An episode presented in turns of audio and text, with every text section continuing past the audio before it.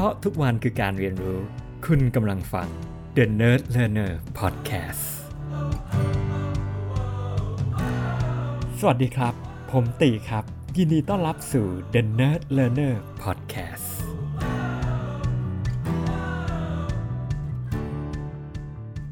ความจริงก็เหมือนกับการผ่าตัด มันเจ็บปวดแต่ก็ช่วยรักษาเราได้คำโกหกก็เหมือนกับยาแก้ปวด มันช่วยคลายความเจ็บได้ในทันที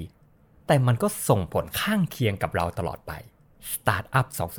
2020 ตัวนี้เป็นโค้ดที่ผมแชร์มาจากเพจ ชื่อว่า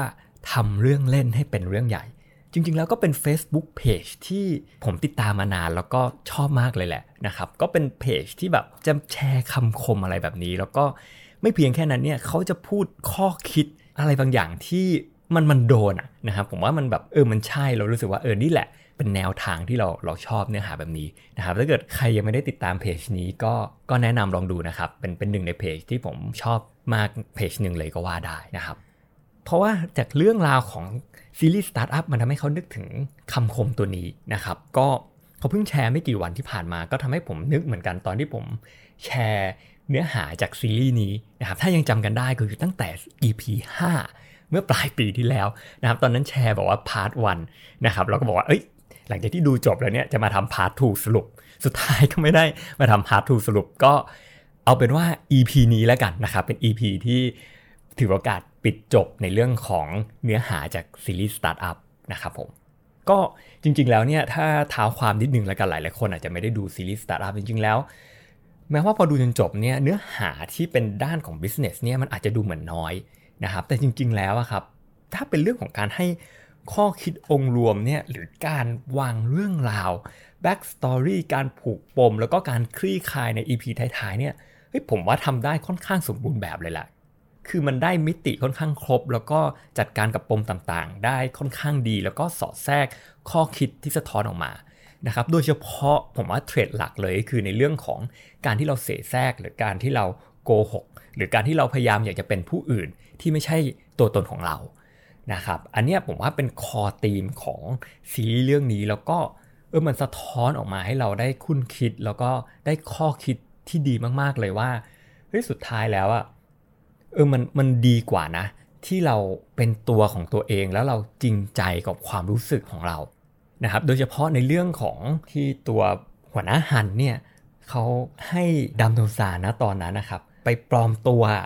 นะครับว่าเขาเป็นคนนี้นะแล้วเขาชอบนางเอกนะอะไรแบบเนี้ยซึ่งสุดท้ายมันก็ต้องแดงขึ้นมามันโป๊ะแตกอะแล้วแน่นอนละ่ะ ตอนที่โป๊ะแตกแล้วมันเสียความรู้สึกแล้วมันเฮิร์ตกันทั้งคู่ แล้วที่ผมชอบคือซีรีส์นี้เนี่ยมันมีฉากหนึ่งนะครับ ที่เขาแบบโชว์ตรงนี้เห็นชัดมากฉากนั้นก็คือในหมู่เพื่อนร่วมงานนะครับ ซึ่งผู้หญิงชื่อชาหาเนี่ยก็มีมีเพื่อนร่วมงานที่เขาแอบชอบอยู่นะครับจริงๆแล้วแต่ตัวผู้หญิงเนี่ยก็รู้ แล้วระหว่างที่โต๊ะกินข้าวเนี่ยเพื่อให้เห็นภาพอะครับ ตัวผู้หญิงสาหาเนี่ยเขาก็แสดงความรู้สึกชอบไปที่ผู้ชายคนนั้น แน่นอนละตัวผู้ชายที่แอบชอบมานานนี่ก็แบบโอ้โหดีใจแบบยิ้มแบบออกนอกตาแบบในวงกินข้าวแบบรู้สึกดีมาก แต่สุดท้ายสาหาก็บอกว่า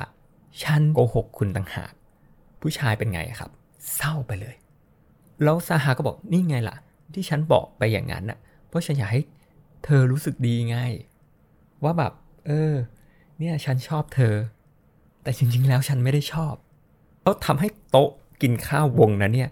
เก็ตเลยนางเอกซอดามีเขาคงรู้สึกอย่างนั้นน่ะ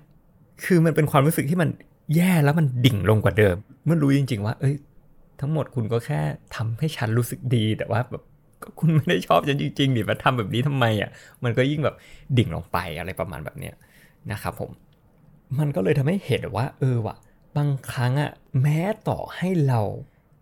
เรามีจิตใจที่ดีอะเรารู้สึกดีว่าเออเราอยากให้เขารู้สึกดีนะ ในระยะเวลาสั้นๆ แต่สุดท้ายแล้วแบบเราก็ไม่รู้ว่าเฮ้ย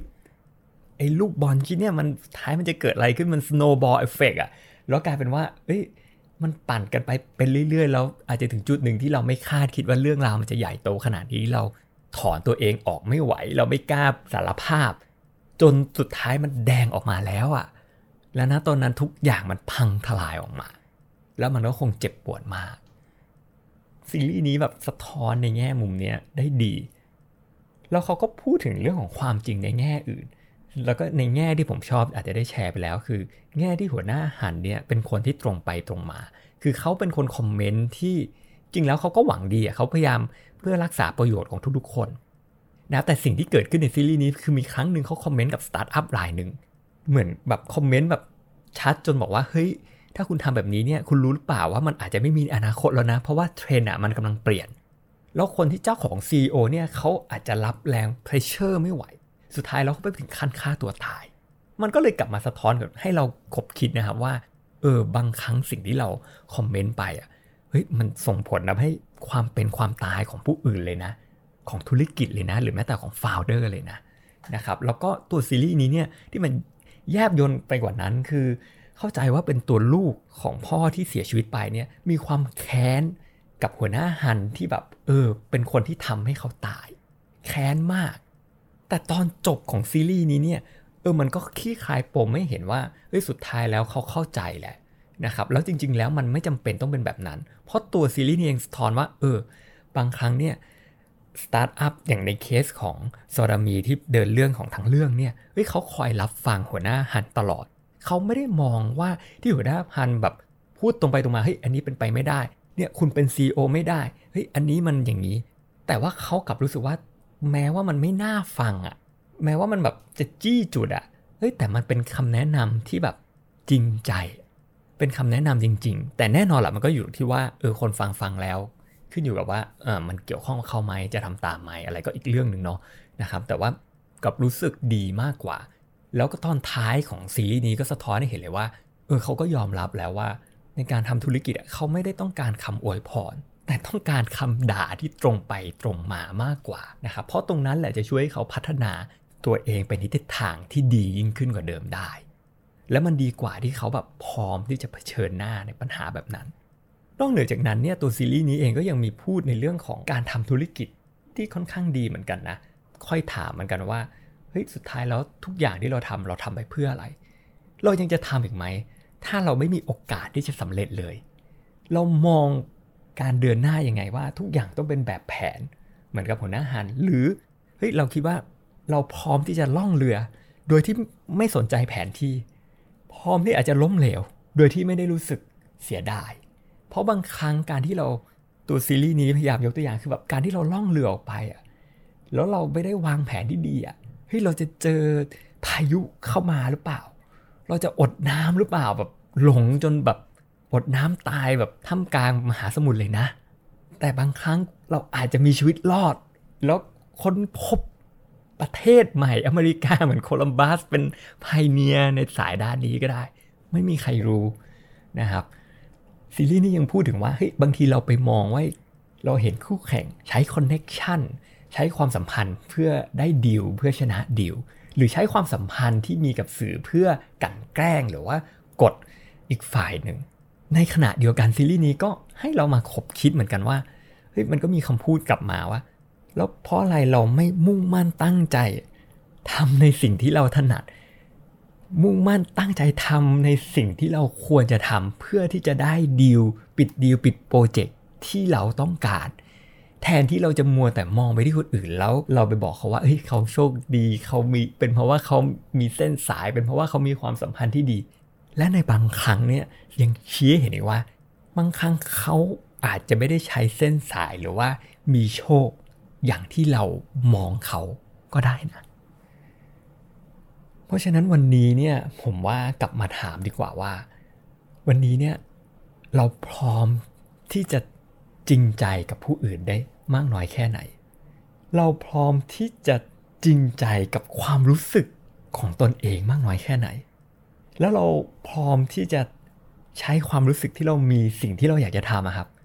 เหมือนแบบเล่นเบสบอลนะครับที่ซีรีส์นี้พูดถึงคือบางครั้งหัวใจรู้อยู่แล้วว่าเรารู้สึกยังไง แต่เราพร้อมที่จะตีลูกนั้นออกไปหรือเปล่า เราพร้อมที่จะเลือกความกล้าที่จะไปบอกความจริง ที่จะเป็นเนื้อแท้ของตนเอง แม้ว่ามันอาจจะนำความเจ็บปวดเข้ามา หรือเราอาจจะเลือกที่จะโกหกในบางครั้ง เพื่ออย่างน้อยให้รู้สึกดีในตอนนี้ ก็หวังว่าอยากจะเชิญชวนว่าเรากล้า ที่จะเลือกความจริง แม้ว่าอาจจะนำความเจ็บปวดเข้ามาบ้าง กล้า